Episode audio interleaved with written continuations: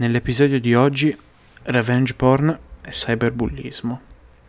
Allora, prima di cominciare, nonostante io abbia già messo la premessa che riguarda questo podcast, vorrei fare un'ulteriore due premesse per questo episodio. Allora, la prima premessa è che questo episodio non parlerà della legalità di questi atti, cioè non ci concentreremo tanto sulla questione è legale o meno e cosa prevede la legge, ma ci concentreremo più su un aspetto morale e per capire cosa c'è dietro, insomma, a questi atti. La seconda premessa è che io condanno a prescindere chi ehm, compie atti di bullismo di qualsivoglia genere, che sia virtuale, tramite quindi social network o meno. Detto questo, partiamo. Allora, è, è, passato ormai un po' di tempo, ma penso che tutti voi abbiate sentito parlare del um, fatto che è accaduto appunto su Telegram, che riguardava appunto questi famosi gruppi Telegram in cui vi erano contatti, dati e foto di ragazze che mm, venivano quasi commercializzati, no? Insomma, eh, questi gruppi erano pieni di utenti e si trovavano mm, al loro interno quindi persone di diverse età, con diversi intenti e in questi gruppi giravano questi contatti di queste ragazze, le loro foto e molte volte anche insaputa stessa delle ragazze. Queste foto mm, non erano foto pubblicate sui social, quindi fermate un attimino i forconi, ma erano foto che al 90% queste ragazze avevano inviato in privato a ragazzi e o a ragazze e che queste ultime, eh, questi ultimi hanno ripostato su questi gruppi. E perché mi soffermo a dire questa cosa? Perché secondo me qui uh, c'è il punto più grave della situazione. Perché in questo momento, nel momento in cui una persona decide di pubblicare un contenuto che gli è arrivato in via privata da un'altra persona, secondo me qui rompe quel patto sacro che si fa quando ci si invia del materiale intimo tra due persone, ma non per forza nudi o foto, immagini incriminanti, se così vogliamo dire, anche se ritorneremo a questo fattore dell'incriminante. Ma quando un qualcosa che viene dato per corrispondenza, che sia cartaceo, che sia elettronico, viene condiviso con altre persone, dalla sfera privata quindi diventa pubblico. Qui secondo me c'è il primo problema e cercheremo un attimino di capire perché lo si fa, o almeno cerchiamo di entrare un attimino nella testa di chi fa questa cosa. Allora, partiamo con l'idea che al giorno d'oggi vi avevo promesso innanzitutto un secondo episodio sui social e questo in parte è quel secondo episodio perché parliamo ancora dei social, ma sotto un altro aspetto. Al giorno d'oggi siamo abituati a vedere immagini, video eh, con tranquillità, basta prendere il cellulare in mano, aprire Instagram, Facebook e vediamo foto di tutti i giorni. E questo secondo me ci dà un po' la sensazione che la sfera privata e la sfera pubblica sui social abbiano sempre un confine più sottile e quindi pensiamo che quello che viene postato in rete non sia tanto poi più differente da quello che in realtà ci viene inviato sul cellulare da un'altra persona. E secondo me questa è la prima ragione, ovvero i social ci hanno fatto perdere quel confine che ehm, invece è molto importante perché se pensiamo magari molte persone già vanno a fare un pranzo privato, una cena privata e la prima cosa che fanno è postare i piatti che vedono al ristorante. Ecco, anche questa può sembrare una stupidaggine, però nel momento che tu posti il piatto stai condividendo un, motivo, un momento tuo intimo col mondo, ecco. E questo fatto qui che la sfera privata sia sempre più sottile, secondo me nella mente di queste persone che rompono questo patto sacro di privacy, è il motivo principale per cui lo fanno. Ecco, si chiama revenge porn perché appunto eh, viene considerato quasi come un atto di vendetta nei confronti dell'altra persona. E questa è la cosa molto preoccupante perché l'altra persona ne subisce le conseguenze al 99% dei casi, come è successo appunto per questi, questo scandalo di Telegram, non ne sa neanche, cioè non lo sa neanche questa persona che ne è vittima, quindi molte volte le immagini, i video girano e questa persona lo scopre dopo anni se lo scopre o magari non lo scopre mai finché poi non, è, non sopraggiunge proprio il momento peggiore e arrivano le conseguenze più gravi. Quindi secondo me eh, il revenge porn non è altro che eh, sostanzialmente il prendersi il diritto, che non si ha in realtà, ma il prendersi il diritto di pensare che la sfera privata e la sfera pubblica non siano così distaccate, mentre in realtà lo sono. Ma eh, come ho detto prima, questa cosa qui sta avvenendo nell'ultimo periodo solitamente. Perché? Perché secondo me viene anche più facile inviarsi materiale multimediale, quindi come foto, video, e questa facilità ehm, rende anche secondo me quel materiale meno importante ovvero non si dà la giusta importanza a quello che si invia e questo penso che sia un problema sociale nel senso che eh, le ragazze, i ragazzi che inviano queste cose non dico che eh, sia sbagliato perché in un rapporto si può fare quello che si vuole, ma non solo in un rapporto, in una conversazione si può fare quello che si vuole, però bisogna sapere che quello che si invia ha un peso. E in questo periodo, nel 2020, dove i social la fanno da padrone, come dicevo, ha un peso molto più grande rispetto a 10-15 anni fa. Quindi inviare foto, audio, video non deve essere una cosa che si prende alla leggera, questo ci tengo a specificarlo fin dall'inizio del video. Però detto questo è pur sempre una cosa privata. Però ritorniamo allo scandalo di Telegram. Questi gruppi contavano decine anzi centinaia se non migliaia di persone iscritte. E la cosa che mi viene a dire è, ma tutte le persone che si trovano iscritte a questo gruppo sono persone dai dubbi valori morali o ci sono anche persone normali che non considerano il posto in cui si trovano? Secondo me la risposta è più la seconda nel senso che eh, molte persone finiscono su questi gruppi e si limitano a essere semplici guardoni. Questo non li esclude dall'avere parte della colpa, perché comunque se tu sai qual- che c'è qualcosa che non va e non lo segnali, sei comunque colpevole in parte, però il fatto sem- il semplice fatto di essere presente su questi gruppi già ti può dare problemi. Ma questo è un discorso legale che non voglio intraprendere. Quello che voglio intraprendere è a quante persone è capitato, mi rivolgo ai ragazzi perché in questo caso il gruppo era prettamente di ragazzi, è capitato di finire in questi gruppi e quante volte voi in realtà non siete voluti entrare di persona ma siete stati inseriti? Perché questo è un punto importante a discussione, perché eh, il fatto che i ragazzi si inseriscano altri ragazzi su questo gruppo vuol dire che questi gruppi si autoalimentano e sostanzialmente sono difficili proprio da buttare giù a livello pratico, perché un gruppo che si autoalimenta e vive di passaparola è molto più difficile da far chiudere rispetto eh, a un gruppo che eh, probabilmente è più, è più, pubblico, vive di social, perché se io aprissi un gruppo, pubblicassi tutto su un social e iniziassi a fare pubblicità, probabilmente quel gruppo sarebbe anche più facile identificare, i membri sarebbero più facili identificare e via dicendo. Mentre un gruppo su Telegram che vive di passaparola non è così semplice da identificare. E Telegram si prende un po' la colpa in questo perché in questo periodo eh, sta avendo molti di questi scandali, non solo per quanto riguarda materiali di questo genere, ma altre mille cose che violano i diritti d'autore soprattutto.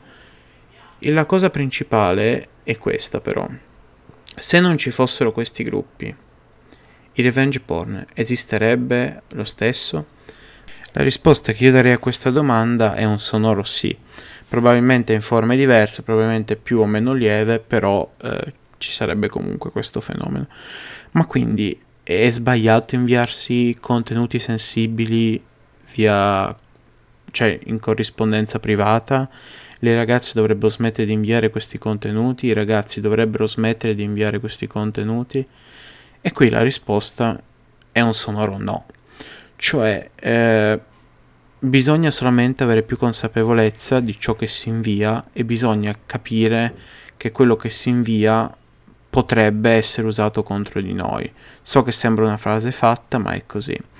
Perché quello che si fa quando si invia una foto non è semplicemente inviare un'immagine, ma è eh, affidare parte di noi stessi, un momento di noi, a un'altra persona e quindi fidarsi di lei. Questa fiducia purtroppo però non è sempre ben, ri- ben riposta perché come vediamo queste cose succedono comunque. Quindi il mio appello è inviate quello che volete, ma ricordate che state dando fiducia a una persona e che quella persona potrebbe non essere la persona giusta cui, di cui fidarsi. Quindi siate consapevoli di questo e cercate di vivere il rapporto sì con leggerezza ma allo stesso tempo con attenzione su quello che si fa, perché inviare una foto può non avere conseguenze come potrebbe averne mille e abbiamo avuto esempi di video di foto che hanno portato al suicidio molte persone. Ma chiudendo qui il discorso del revenge porn, apriamo un discorso più ampio. Nel primo episodio, quello sui social e i rapporti che cambiano, abbiamo parlato di cyberbullismo, abbiamo solo accennato questa cosa dicendo che i social hanno portato alla nascita di un nuovo tipo di bullismo, anche se in realtà di nuovo non ha nulla, cambiano solo i mezzi, quindi diciamo una forma evoluta di bullismo che noi definiamo cyberbullismo proprio perché eh, viene veicolato attraverso i social. Ecco, eh, la seconda parte dell'episodio vorrei parlare di questo. Allora, anche di questa cosa, di questo fenomeno, abbiamo avuto diversi casi in passato e secondo me questo è un fenomeno che si sta prendendo un po' troppo sotto gamba.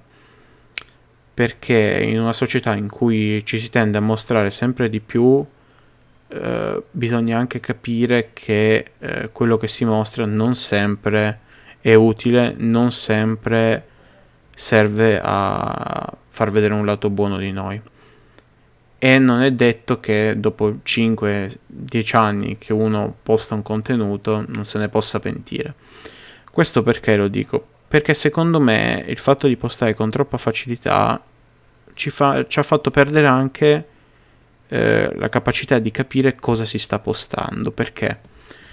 Perché secondo me ehm, a furia di postare tutto quello che posti perde importanza. Quindi si postano anche momenti che probabilmente il giorno dopo vorremmo o non aver postato o eh, aver dimenticato. Ecco, però da questo momento in poi eh, nasce il problema, ovvero una volta che una cosa viene postata sul web, quella cosa non appartiene più a noi. O meglio, noi ne siamo i principali proprietari, tra virgolette, però quella cosa ormai di tutti. E da quel momento tutti ne fanno quello che vogliono. Ovviamente la legge impone dei limiti con quello che si può fare di un contenuto o meno e impone anche mh, appunto questi limiti per tutelare le persone in un qualche modo. Però questo è un discorso giuridico cui, in cui a me non interessa addentrarmi.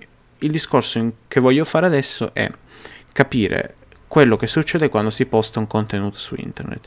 E bisogna accettare il fatto che quel contenuto non è più nostro, anche se la legge ci tutela, e sappiamo che la legge ci tutela, in parte almeno, non essendo più nostro la gente ci fa quello che vuole. E quello che fa la gente non sempre ci piace, non sempre lo reggiamo bene.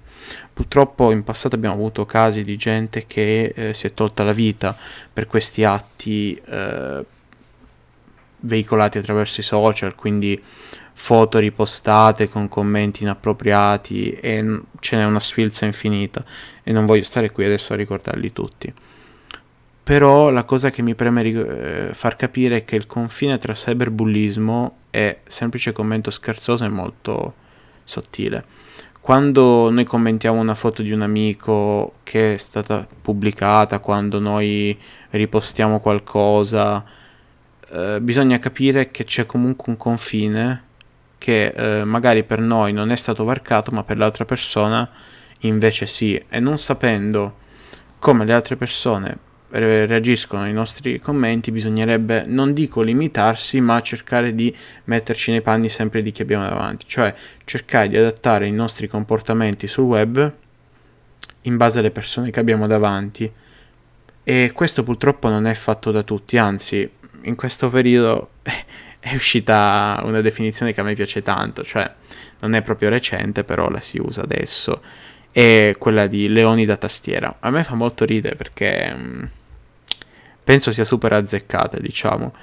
E in questo periodo in cui tutti possono commentare, in cui tutti possono dire la loro, probabilmente ci troviamo con le persone che eh, per dire la loro devono offendere il prossimo, ecco. Questo è un male su tutti i fronti, perché chiaramente è vero che qualunque cosa si dice c'è qualcuno che prima o poi si offenderà. però è anche vero che molte volte noi non diamo peso a quello che diciamo solamente perché è detto attraverso uno schermo, ma le cose non funzionano così. Le parole hanno un peso, io faccio questo podcast proprio perché le parole hanno un peso, perché so che quello che dico può eh, influenzare le altre persone nel bene o nel male e magari con le vostre risposte potrà influenzare anche bene, me nel bene o nel male. Però eh, il mio messaggio è quello lì, cercate di eh, mettervi nei panni nelle persone che avete davanti e quindi cercate di comportarvi di conseguenza. Facendo un piccolo riassunto di questi 15 minuti viene fuori che i social hanno solo lati negativi, cioè che creano il cyberbullismo, il revenge porn è un fenomeno che ormai è in costante crescita, che mandare foto ad altre persone è pericoloso e che quindi i social sono solo cose negative. I social e le chat eh, testuali veloci come di messaggistica istantanea, ecco chiamiamole col termine tecnico, come WhatsApp, Telegram, sono solo male non voglio far passare questo messaggio perché non è così. Una cosa non può avere solo un, un lato sbagliato e, e niente lato giusto. Ovviamente la medaglia ha due facce, c'è anche un lato positivo. I lati positivi sono appunto che eh, ci si può mandare file multimediali più velocemente, che si può raggiungere chiunque in qualunque momento. Ma eh, purtroppo ogni lato positivo ne tiene due o tre negativi al suo interno. Quindi è difficile dire al giorno d'oggi i social hanno lati positivi. Sì, ne hanno, ma sicuramente stanno avendo più un impatto negativo. E il cyberbullismo ne è la prova. Purtroppo io penso che questo problema sia anche dovuto al fatto che nelle scuole non se ne parli abbastanza non fraintendetemi, eh, nelle scuole ormai tutti i ragazzi hanno un cellulare, tutti sono su Instagram, tutti sono dappertutto, però non ci si rende conto che quello che si ha in mano adesso non è un cellulare, ma potenzialmente potrebbe essere eh, un'arma, nel senso che eh, tutto se usato con parsimonia è utile, ma al giorno d'oggi i ragazzi non vengono educati a scuola né tantomeno a casa su cosa stanno usando Anzi, il cellulare viene dato quasi con una leggerezza spensierata. Io mi ricordo che una volta i primi cellulari, quando ancora eh, l'Android, il sistema Android non era diffuso, quando ancora c'erano cellulari vecchi, veniva dato, e, ma veniva dato verso i 15 anni, verso i 16 anni, insomma, il più tardi possibile, sempre nei limiti ragionevoli, ma perché al cellulare si dava un peso diverso, nel senso che si sapeva che ti metteva in contatto con il mondo e per i genitori ossessivi di una volta il mondo era solo pericoli. Non che adesso sia diversamente, ci sono i pericoli, ci sono le cose buone. Però adesso il cellulare, nonostante faccia il triplo, se non il quadruplo delle cose che faceva allora, e ti mette 10 volte di più in contatto col mondo, viene dato con maggior leggerezza, viene dato anche ai bambini, ci sono le modalità bambino addirittura su cellulari, su tablet, su dispositivi, eppure non vengono per nulla istruiti i ragazzi a utilizzarlo. Non vengono istruiti, non sanno cosa vuol dire salvare del materiale online, non sanno cosa vuol dire condividere, o meglio, tutto quello che sanno viene fuori da eh, sentito dire oppure da influenze appunto pervenute tramite i social network. Quindi Forse il problema della società è proprio questo, cioè la società non riesce a educare le persone eh, a eh, possedere uno smartphone e quindi possedere una finestra sul mondo praticamente ed è per questo che ci sono fenomeni come il revenge porn, come il cyberbullismo che portano ai suicidi.